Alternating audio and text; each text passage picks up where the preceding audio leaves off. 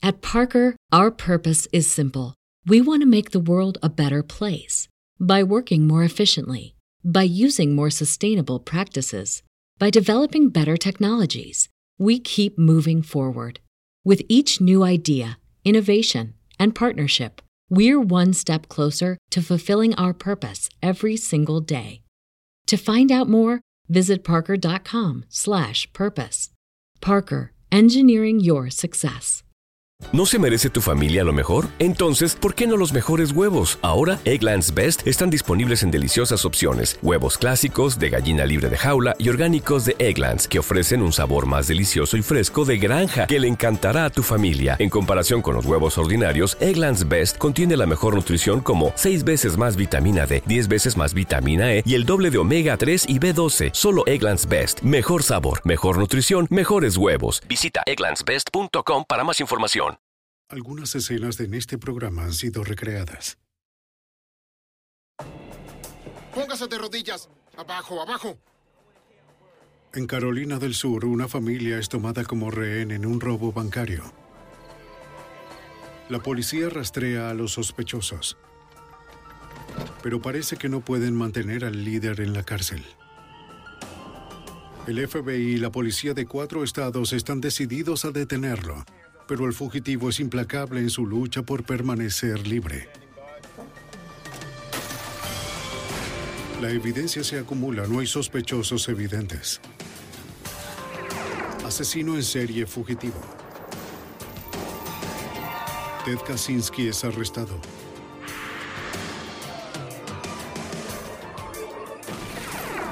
Fugitivo a un prófugo.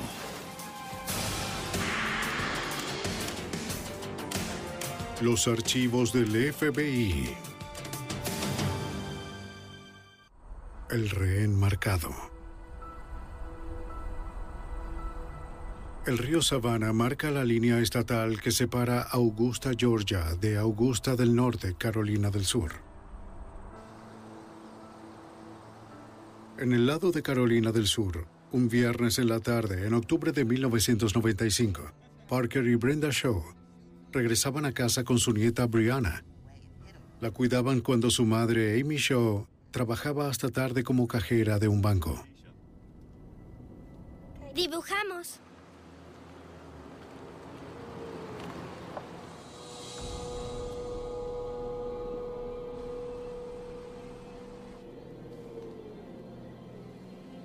Parker intentó abrir el garaje, pero el control remoto no funcionaba. Voy a abrir la puerta y podrán entrar, ¿de acuerdo? Muy bien. Sí. Sin saber que había alguien en la casa, entró para abrir el garaje desde adentro. ¡Quieto ahí! ¡Cierre la puerta! ¡Cierre la puerta! ¡Quédese allí! Está bien, está bien. Los dos intrusos ataron a Parker con cinta adhesiva. Ponga las manos adelante. Muy bien. Arriba. Luego lo hicieron entrar en el dormitorio. Afuera, Brenda se cansó de esperar. No puedo esperar por siempre. Vamos. Comenzó a caminar hacia la puerta principal con Brianna. Cuando al fin se abrió el garaje. Vamos, señora. Vamos, entremos. Esto no es un juego, señora. Vamos, no estoy jugando con Tranquilo, usted. tranquilo. Vamos, vamos, muévase. Muévase. Vamos, rápido. Suba, señora. Vamos, vamos. El hombre obligó a Brenda a entrar en la habitación donde los otros intrusos tenían a su haciendo? esposo. Mire, señora, coopere y nadie saldrá herido, ¿entiende? Los hombres robaron dinero y tarjetas de crédito de la asustada pareja. Pero entonces el líder del grupo les dijo que en realidad venían por su hija Amy y el dinero en su banco. La esperarían. Los pistoleros retuvieron a los Shaw por más de una hora. Señora, atrás. Siéntese, siéntese. A las 7 de la noche, el líder ordenó a Brenda entrar en la sala de estar, ¡Oh, no! dejando a uno de sus hombres con su esposo y su nieta. En la ventana delantera esperaban por Amy. Sabían justo cuándo iba a llegar. Venga, sálgate ahí, vamos. Para Amy Shaw solo era otro viernes en la noche.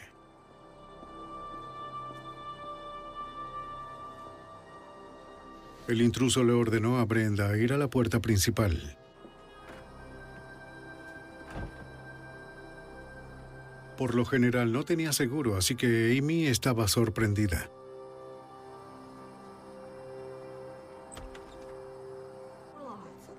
De inmediato supo que algo estaba mal. Vaya para ¿Qué- allá. qué Vaya está ahora. pasando? Vaya para allá ahora. ¿Qué sucede? El líder agarró a Amy. Mamá, Siéntese. no le haga daño. ¿Qué está Siéntese. pasando? Siéntese. Tendremos una Le dijo pequeña- que los había observado por un tiempo. No. Conocía sus horarios, cuando eran vulnerables.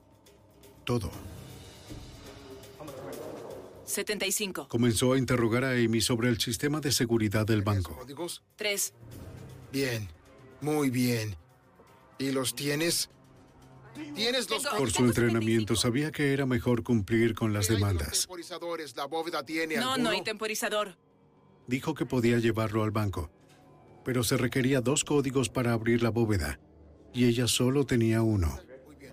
No intente nada raro. Muy bien. Gírese. Dijo que lidiarían con eso en el lugar, y le advirtió que si algo salía mal, su familia saldría lastimada. De acuerdo. El líder informó que iba a llevar a Amy al banco y le dijo a sus hombres que esperaran su llamada. Atención. Tienen todo bajo control. Cualquier movimiento en falso se hace en cargo. Vámonos. Vamos. Estaremos bien. Bien. Vamos. Vamos. Sus padres y su hija solo podían esperar que no saliera herida. Cuando salieron, el secuestrador se quitó la máscara para evitar parecer sospechoso. Apuntada con un arma, Amy condujo a través del río Savannah, desde Carolina del Sur hacia Georgia, para llegar hasta el banco. Encárgate de las cámaras. Todas inclinadas hacia abajo. El antisocial le ordenó rodear el banco para verificar si había un equipo de limpieza adentro. Acercándose al cajero automático, Amy esperaba captar la imagen del secuestrador en su cámara de seguridad. Confirmando que estaba despejado, le ordenó conducir hasta la puerta trasera.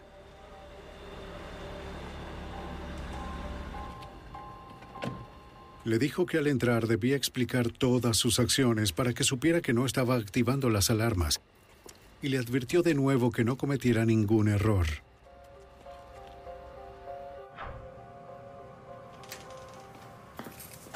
En el interior le mostró las alarmas que podía desactivar.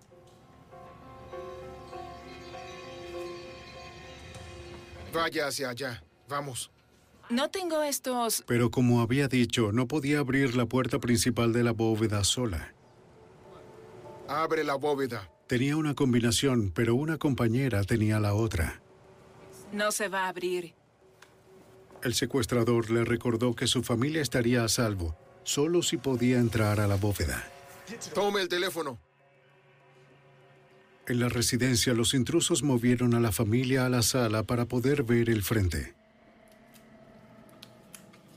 Los Shaw esperaban que todo terminara en paz, pero los hombres parecían agitados con sus armas cargadas.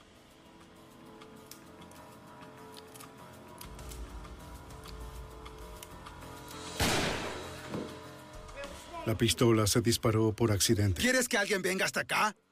¿Qué te sucede? A los intrusos les inquietaba que los vecinos hubieran escuchado. Y su preocupación aumentó cuando un automóvil se estacionó enfrente. Alguien se acerca. ¡Vamos! ¡A la puerta!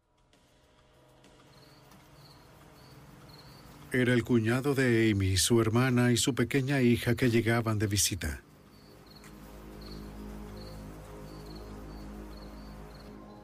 Mamá, Los tomaron tan pronto entraron a la casa. Vamos, gente. Vamos. Vamos, oye. Átalos. Ahora los hombres tenían seis rehenes. En el banco, el líder le ordenó a Amy llamar a la compañera con la combinación faltante. hola. Hola, es Amy. Cuando Amy le preguntó, su compañera vaciló al no entender lo que sucedía. Amy trató de explicarle que su familia estaba secuestrada. Consígame la combinación o... El hombre se hizo cargo, amenazando con buscarla y obtener el código él mismo. Bien, bien. Temiendo por la seguridad de Amy, la trabajadora le dio la segunda combinación. Ábrala. El hombre se aseguró de que la mujer siguiera en línea para que no llamara a la policía. Amy ingresó con miedo a la otra parte de la combinación. Pero la bóveda permaneció cerrada. ¡Esa no es la combinación! Ábrala ya, o si no... Amy lo intentó de nuevo. Muy bien, y la puerta se abrió. muy bien, sí. Tome el teléfono. Amy se debía asegurar de que su compañera permaneciera en línea Ah, ¿Cuáles tienen las bombas? y le ordenó que le indicara cuáles bandejas contenían los fajos numerados en secuencia o los que tuvieran bombas de tinta. Dejó ese dinero atrás. Solo no cuelgues. Bien. De acuerdo. Después de cargar el dinero, el ladrón le ordenó a Amy llamar a la casa de sus padres desde otra línea. Usted venga y tome el teléfono. Conteste.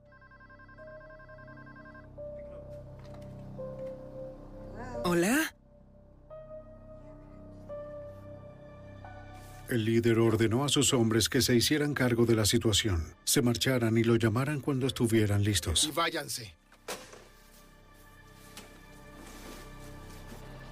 Se fue con más de 86 mil dólares.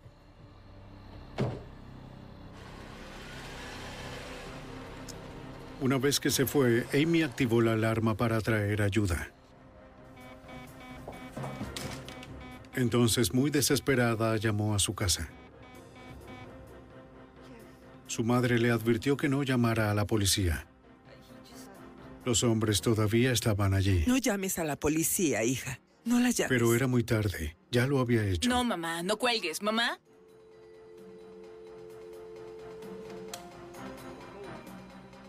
Los hombres revisaron las ataduras de la familia aterrorizada.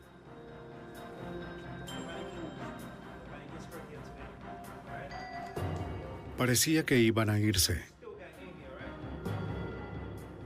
Pero uno dudó. Vamos, amigo. ¿Qué haces? Mira. Ya vámonos de aquí. Vámonos. Había seis testigos del crimen. Oye, vamos, hombre. Vámonos. A las ocho en punto, los oficiales del condado de Richmond respondieron a las alarmas del banco y se enteraron de que el crimen aún no acababa. El investigador principal fue Kenneth Booth. Transmitimos toda la información que teníamos a la oficina del alguacil del condado Edgefield y les dijimos que era posible que la familia siguiera secuestrada. Atención, código 1. Todos los John oficiales... Bullock, investigador del condado de Edgefield, Carolina del Sur, recibió la llamada. Teníamos una familia secuestrada. Responder era el código 1. Eso era todo lo que teníamos. Llegar de inmediato. La familia llamó diciendo que los hombres se habían ido, pero los oficiales tenían que asegurarse.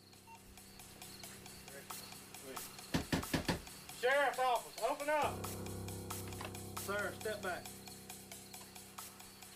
Los oficiales revisaron la casa en busca de los intrusos, pero se habían ido. Estaban a salvo. Nadie fue herido. En lo físico estaban bien, pero en su interior debían estar destrozados. La pasaron muy mal. Los Shaw trataron de describir a los hombres. Nunca vieron sus caras y solo sabían que eran afroamericanos. Mira, todavía tenemos a Amy. Los hombres estaban armados y eran Vamos, agresivos. amigo. Vamos, ¿qué haces? Uno había apuntado a Parker en la cabeza, Mira, ya vámonos de aquí. Vámonos. pero el disparo nunca llegó.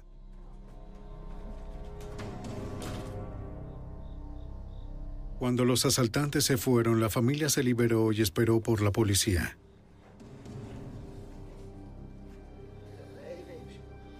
Parker explicó que los hombres se llevaron el auto de su yerno y describió lo que llevaban puesto. Los oficiales enviaron un boletín.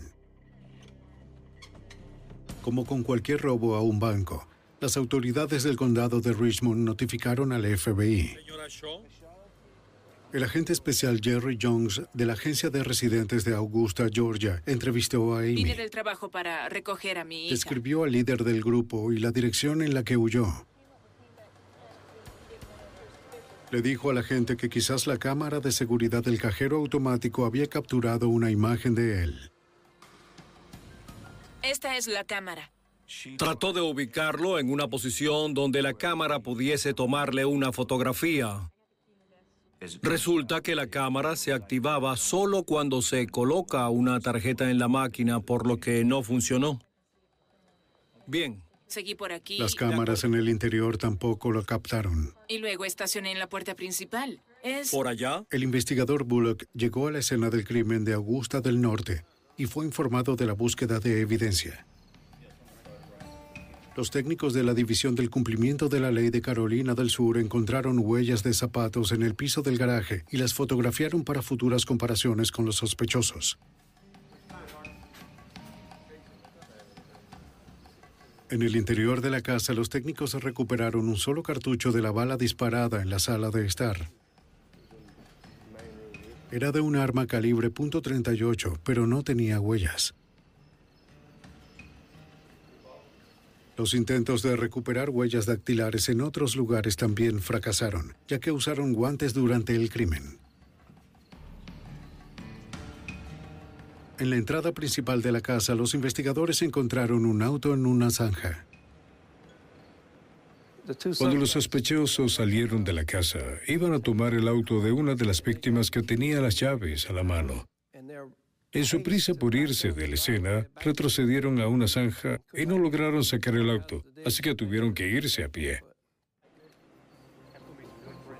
Los técnicos recuperaron huellas dactilares desconocidas del vehículo, más evidencia para comparar con cualquier sospechoso. No muy lejos ubicaron varios objetos que parecían haber sido arrojados por los prófugos. Había varias armas, incluyendo una escopeta y una Magnum 357.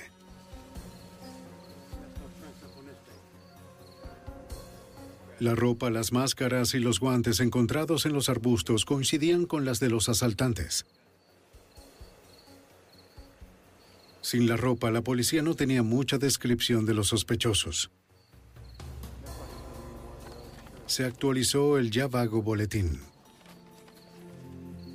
Tres hombres afroamericanos, quizás dos a pie, uno en un sedán azul oscuro, armados y considerados peligrosos.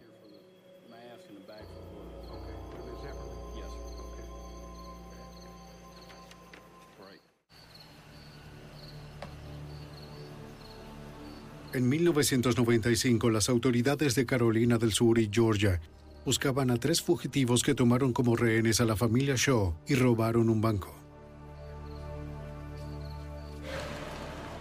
Una hora después de la llamada al 911, un agente fuera de servicio se dirigía a la casa de los Shaw cuando escuchó el boletín actualizado.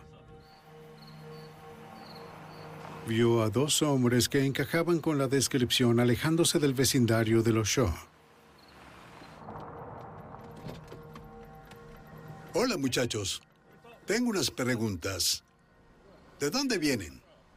El oficial interrogó a los hombres, según el investigador Don Bullock. Les preguntó qué estaban haciendo allí y dijeron que estaban en la iglesia jugando baloncesto, pero no tenían balón ni transporte. Pronto llegaron refuerzos. Los oficiales sabían que la iglesia mencionada no tenía luces en la cancha de baloncesto. Vamos a asegurarnos de que no estaban... Y siendo esa hora de la noche, estando oscuro, nuestras sospechas se activaron. Había que sumar dos más dos. Si no les molesta, podemos llevarlos a la esquina en su auto ya que no tengo rejas. Vamos, muchachos. Solo vamos a aclarar. Los jóvenes accedieron a ir a un punto policial cerca de la casa de los show para más preguntas. ¿Qué tal si colocas las manos arriba para asegurarme de que no te... Fueron identificados como Daniel Evans y la Marco Roscoe. En el banco, el agente especial del FBI, Jerry Jones, recibió la noticia de los dos custodiados. Elegí dejar el banco porque la víctima estaba cómoda y segura. Así que dejé el banco y fui a Carolina del Sur para entrevistar a los dos sospechosos.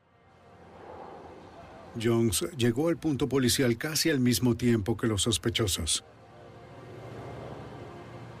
Él y el investigador Kenneth Booth sabían que con más de un sospechoso involucrado era mejor hablar con ellos por separado. Los separamos porque la mayoría de las veces comienzan a quebrarse, comienzan a preguntarse qué nos ha dicho el otro sospechoso. Cuando se dan cuenta de que el otro podría estar hablando, quieren ser los primeros en hacerlo y comienzan a cooperar. Los hombres no daban detalles sobre la iglesia en la que al parecer estaban jugando baloncesto. Y los investigadores creían que estaban involucrados en el crimen. El agente especial Jones comenzó con la Marco Rosco. ¿Cómo se ve? Desarrollas un concepto de cuál es su mayor temor, alguna debilidad que puedan tener en su pasado o su familia o algo por el estilo. Y en este caso particular, la pena de muerte llamó la atención de Roscoe. ¿Dónde? Jones sabía que Amy Shaw estaba a salvo, pero apostaba a que Roscoe no. Le dijo que su principal preocupación era la seguridad de Amy. Le dije que necesitaba saber que si el tercer ladrón la mataba, se enfrentaría a la silla eléctrica por su complicidad en el robo. Todo lo que le dije era la verdad. Mi principal interés era la seguridad y el bienestar de la víctima. Y es cierto que si el tercer ladrón hubiera matado a Amy Shaw, habrían enfrentado la pena de muerte. El sospechoso pronto admitió su participación en el crimen. Cuando se le preguntó el nombre del líder, dijo que solo lo conocía por su nombre, Chris, y que creía que su apellido comenzaba con una J. Otro oficial de la ley que estaba familiarizado con un número de vagabundos en el área de Augusta reconoció el nombre y en realidad preguntó si era de hecho Christopher Giborg, a lo que respondió que sí. Luego entrevistó al segundo sospechoso, Daniel Evans. Le dije que su cómplice ya había confesado y de inmediato comenzó a contarme los hechos de esa noche. Quería que confirmara el nombre del tercer sospechoso sin que se lo pidiera y al instante dijo el nombre de Christopher Giborg. Al hablar con Roscoe y Evans, los investigadores notaron que ambos eran los subordinados y que Giborg estaba a cargo. ¿De acuerdo? No eran los autores intelectuales de este robo. Eran, en mi opinión, los títeres del autor intelectual. Parecían no saber mucho de lo que sucedió excepto que habían investigado diferentes bancos y elaborado diferentes planes con Giborg en los últimos días para tener éxito. Cuando terminó con las entrevistas preliminares, se le informó que se recuperó un número de localizador de uno de los sospechosos. Le pidió a un oficial que llamara al número. Cuando devolvieron la llamada, el oficial se identificó. La persona que llamó dijo que era Chris Giborg. Dijo que estaba a 160 kilómetros de distancia en el monte Vermont. Giborg estaba a la defensiva y preguntó si era acusado de algo. Luego colgó. Los investigadores se dirigieron a la casa de Giborg de inmediato. Resulta que la policía estaba familiarizada con Giborg, sabían dónde estaba la residencia sin ninguna indicación. Si era el secuestrador principal, ahora sabía que la policía lo buscaba. Con una ventaja inicial y con más de 80 mil dólares en efectivo, Christopher Giborg podría estar en cualquier parte.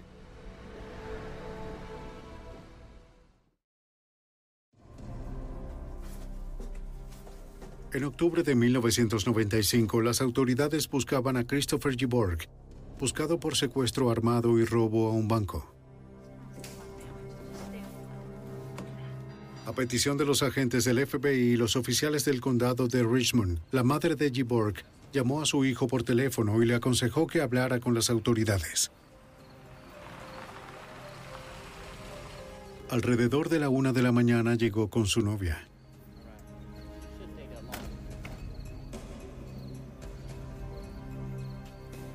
Aunque solo tenía 19 años, Giborg ya estaba en un periodo de prueba de cinco años por robo y escape de un centro de detención. Vamos, solo coopera. Los investigadores se lo llevaron para interrogarlo. Sí, solo queremos verificar eso. Y este es el procedimiento regular. Su novia también accedió a ir. En el departamento del alguacil, el oficial Jerry Jones interrogó a Giborg sobre el secuestro de la familia Shaw y el robo a un banco en Georgia. Recibí una llamada de mi novia. Giborg admitió conocer a los custodiados, Daniel Evans y la Marco Roscoe, pero negó su participación en el crimen. Dijo que estaba en el Monte Vernon, Georgia, con su novia y otra amiga en ese momento. Giborg usó a las dos muchachas como su coartada, afirmando haber ido con una de ellas a buscar a la otra y luego regresaron a Augusta, Georgia, y declaró que estuvo con las dos chicas todo el día e incluso después de que regresaron a Augusta fueron al cine juntos los tres. Voy a salir a ver a las chicas. Al interrumpir de manera temporal la entrevista, Jones fue a hablar con la novia y la amiga que también acudieron a la estación de policía. Las dos chicas entrevistadas se negaron a corroborar esa esa coartada. Muy bien, las dos chicas. No Giborg intentó crear una nueva coartada. Te lo dije. Según el investigador del alguacil del condado de Richmond, Kenneth Booth. Dijo que no podía decirnos su paradero en el momento del robo porque estaba involucrado en otra actividad criminal, en un negocio de drogas en Atlanta, Georgia, según él. Dos chicos, tal vez. La nueva historia de Giborg no convenció a nadie. Las autoridades federales lo acusaron de seis cargos incluyendo conspiración, robo de auto, secuestro y robo armado a un banco. Después de más entrevistas con Giborg, al fin comenzó a cooperar y nos dijo que estuvo involucrado en el robo y secuestro y que en realidad fue el que lo hizo, pero no era el cerebro, que estaba involucrado en una organización criminal de gran escala y que no podía revelar más información porque temía por su familia. Si decides que quieres Era decir otra mentira obvia de un hombre que intentaba protegerse con desespero.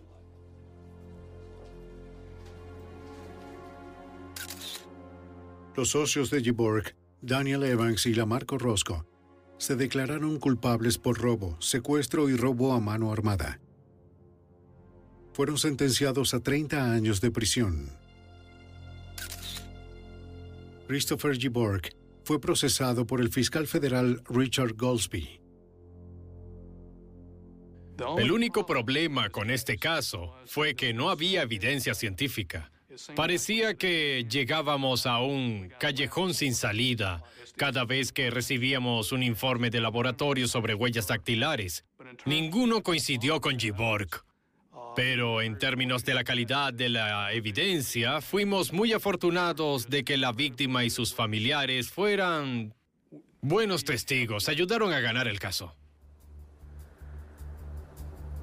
Giborg fue condenado por los seis cargos, lo que lo hizo elegible para una cadena perpetua sin libertad condicional.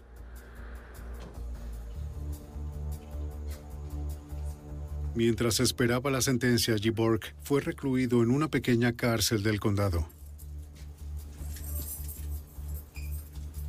Allí conoció a otro preso. Jerome Frierson Bay, también ladrón de bancos, esperaba su juicio por tres robos a mano armada. Para el momento la cárcel estaba en construcción para ampliar las instalaciones. Mientras salimos por esa puerta, había mucho tiempo para planear un escape. Sí. ¿Quieres hacerlo? Creo que deberíamos, alrededor del mediodía. El 27 de marzo de 1996, un guardia en patrulla de rutina notó una puerta abierta. Un recuento reveló que faltaban dos reclusos, Christopher G. Y Jerome Frierson Bay. Los obreros habían visto a dos prisioneros corriendo hacia una zona boscosa cercana. Los equipos de búsqueda peinaron el bosque, pero nadie vio a los hombres. También buscaron en el bosque y los pantanos más densos de la zona. Los helicópteros sobrevolaron por cuadrículas. Todavía nada.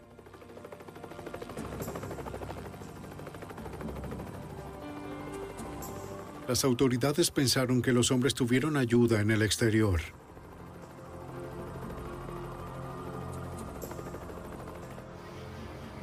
La policía trató de asegurar el perímetro, colocando barricadas y revisando los vehículos.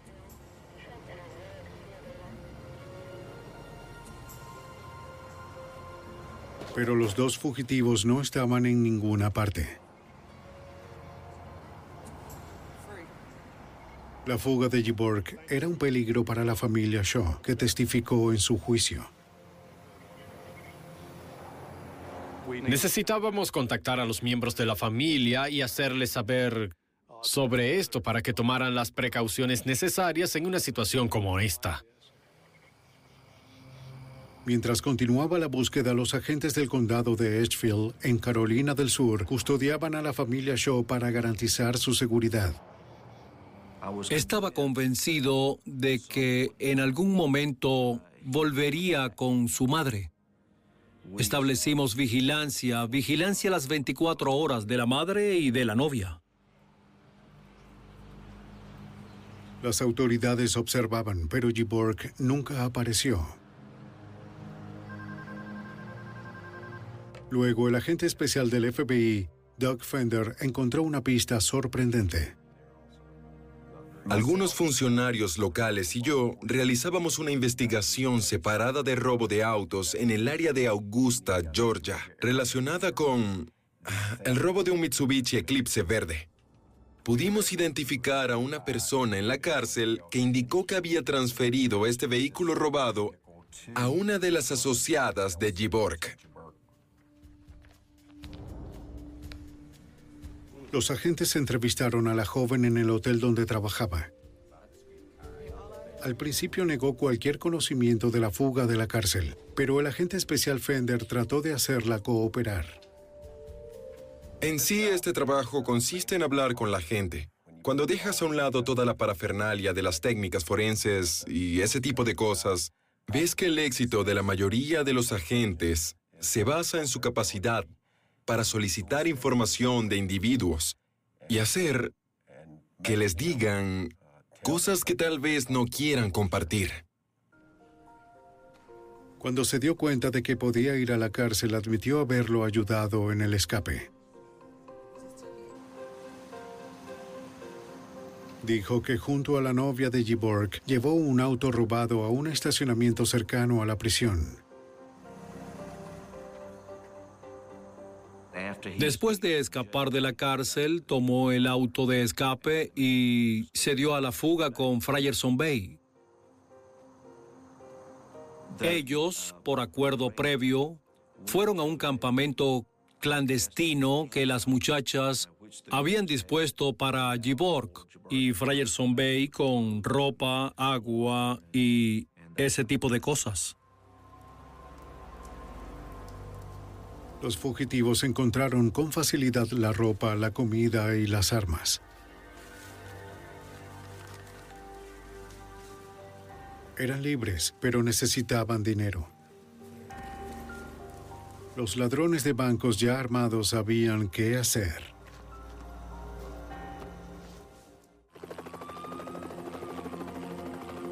En 1996, los prisioneros Christopher G. Bork y Jerome Frierson Bay huyeron de una cárcel del condado en un auto robado. El agente especial del FBI, Jerry Jones, estaba tras ellos. Comenzamos una búsqueda del vehículo robado y enviamos un boletín a todos los estados circundantes con la descripción del vehículo. El día después de la fuga, un auto con esa descripción llegó a un banco en Lumberton, Carolina del Norte, a 350 kilómetros de la cárcel. Está bien, solo tome el dinero.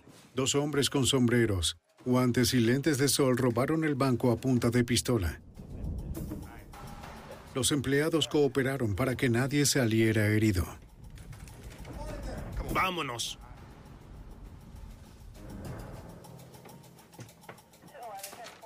La policía de Lumberton y los agentes del FBI acudieron a la escena.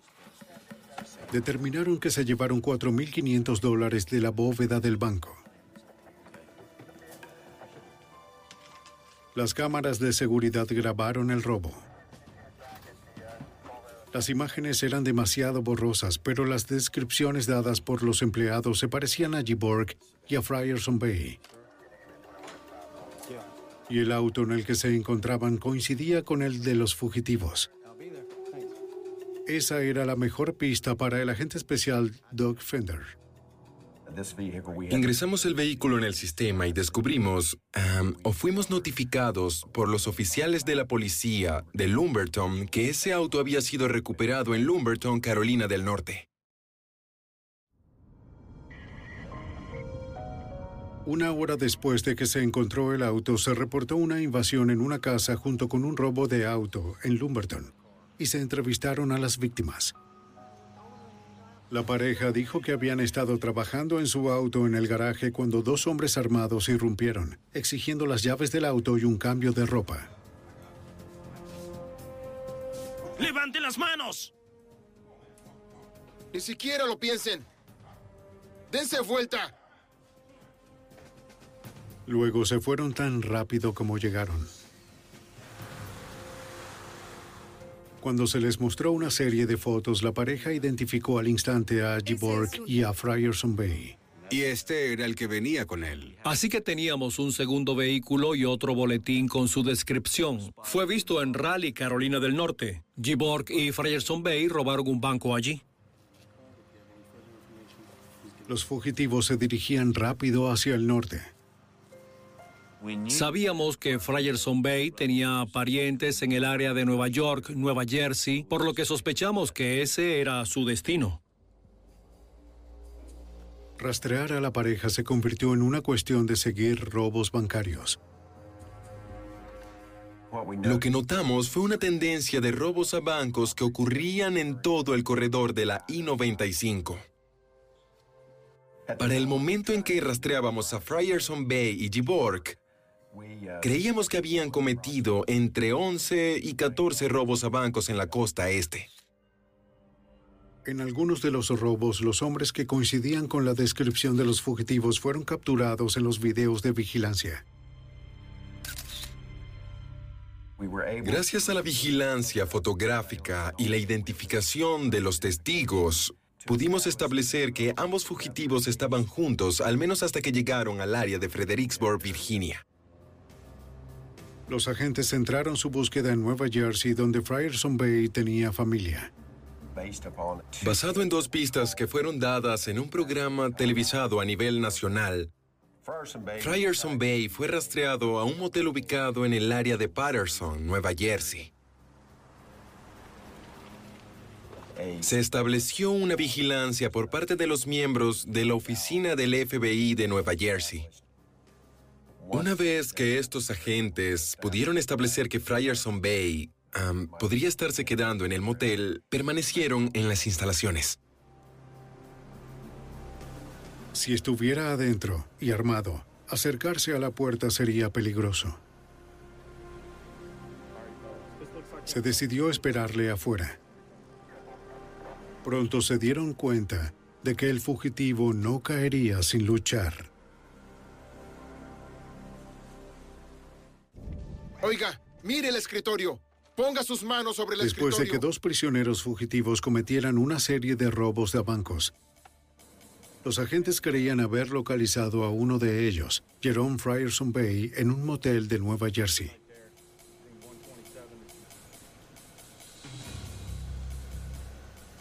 Después de varias horas divisaron al fugitivo. Iba a su auto mientras el equipo SWAT se movía.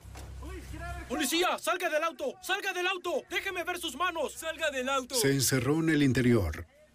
Pero eso no los detendría, de acuerdo con el agente especial del FBI, Doug Fender.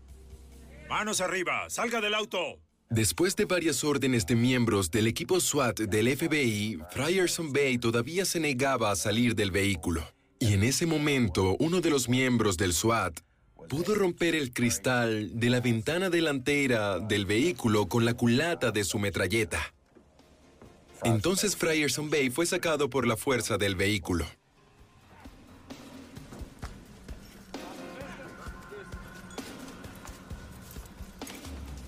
En el auto, el equipo SWAT encontró una pistola semiautomática Glock de calibre 40 cargada, junto con 1.500 dólares en efectivo robado.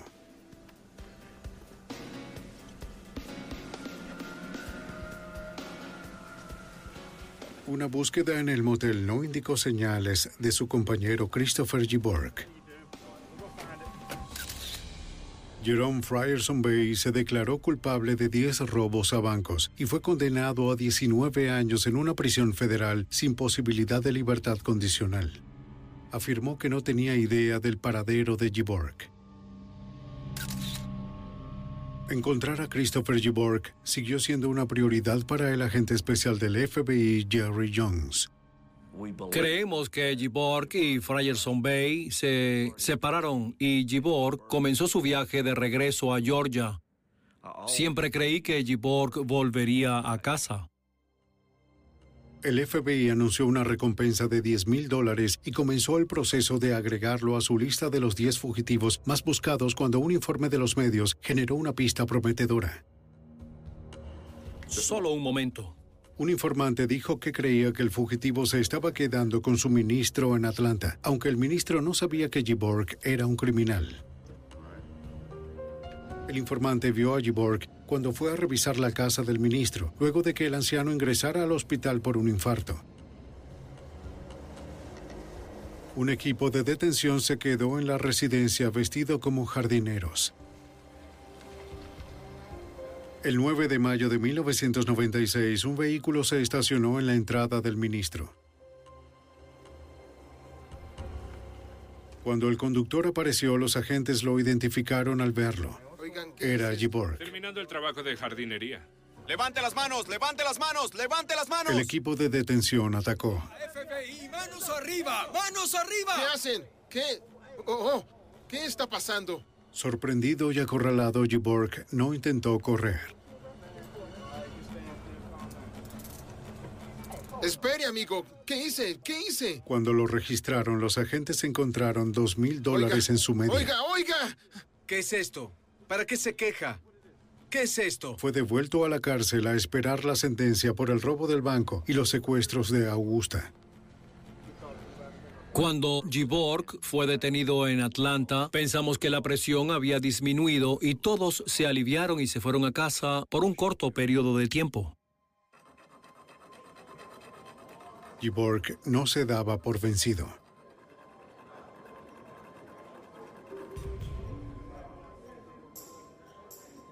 Seis semanas después de su recaptura, volvió a escapar de su celda.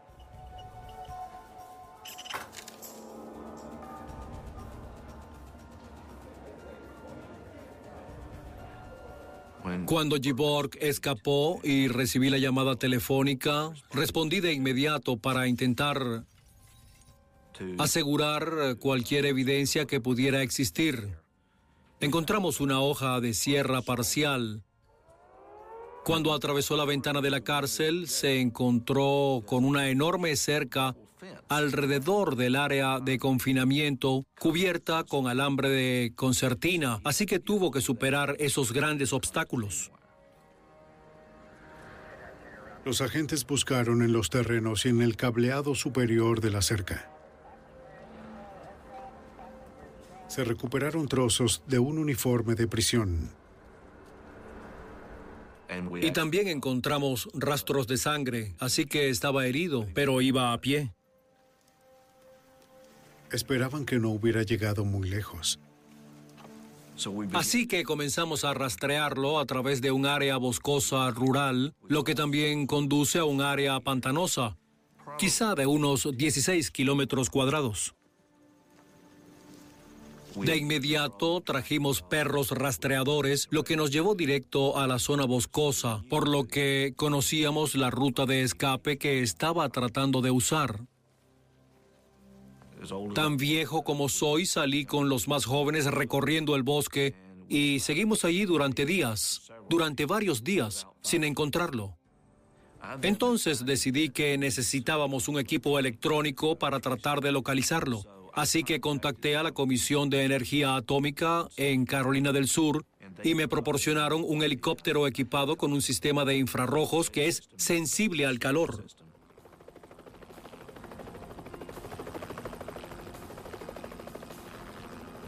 Buscaron en docenas de kilómetros cuadrados con el equipo de alta sensibilidad. Pero de alguna manera Giborg logró evitar la detección. Y seguía huyendo.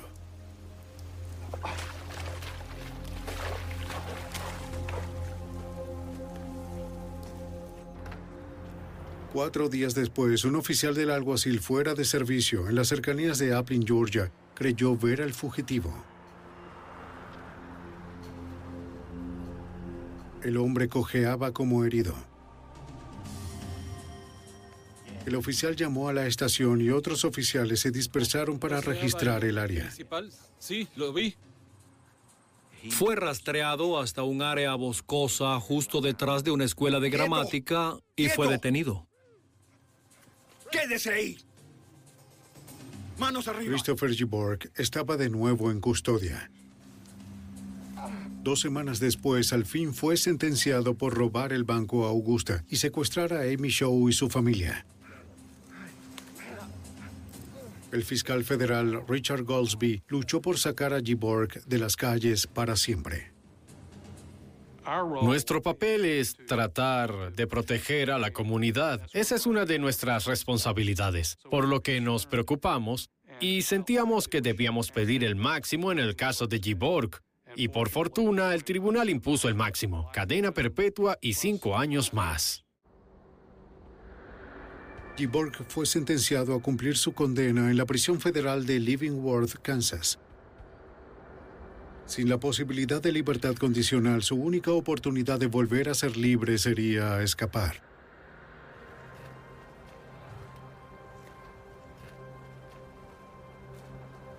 Varias semanas después de su sentencia, Giborg fue atrapado tratando de huir colgando debajo de un camión de lavandería de la prisión.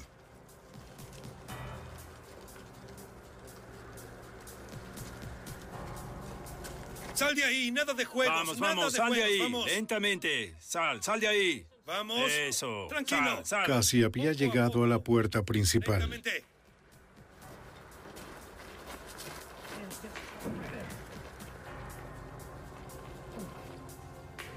Giborg fue transferido a la cárcel federal de máxima seguridad en Atlanta, Georgia.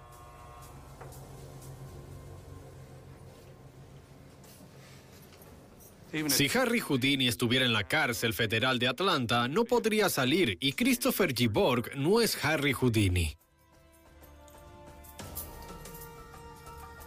Nadie duda que Giborg lo intentará de nuevo. Pero ahora está recluido en una de las cárceles más seguras de América.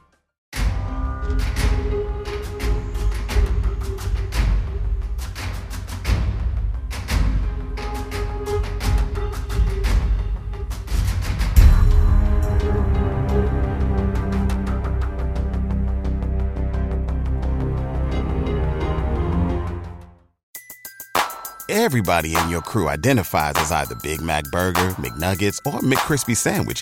but you're the filet fish Sandwich all day. That crispy fish, that savory tartar sauce, that melty cheese, that pillowy bun. Yeah, you get it every time. And if you love the filet of fish, right now you can catch two of the classics you love for just $6. Limited time only. Price and participation may vary. Cannot be combined with any other offer. Single item at regular price. Ba da ba ba ba. ¿No se merece tu familia lo mejor? Entonces, ¿por qué no los mejores huevos? Ahora, Egglands Best están disponibles en deliciosas opciones. Huevos clásicos, de gallina libre de jaula y orgánicos de Egglands, que ofrecen un sabor más delicioso y fresco de granja que le encantará a tu familia. En comparación con los huevos ordinarios, Egglands Best contiene la mejor nutrición como 6 veces más vitamina D, 10 veces más vitamina E y el doble de omega 3 y B12. Solo Egglands Best. Mejor sabor, mejor nutrición, mejores huevos. Visita egglandsbest.com para más información.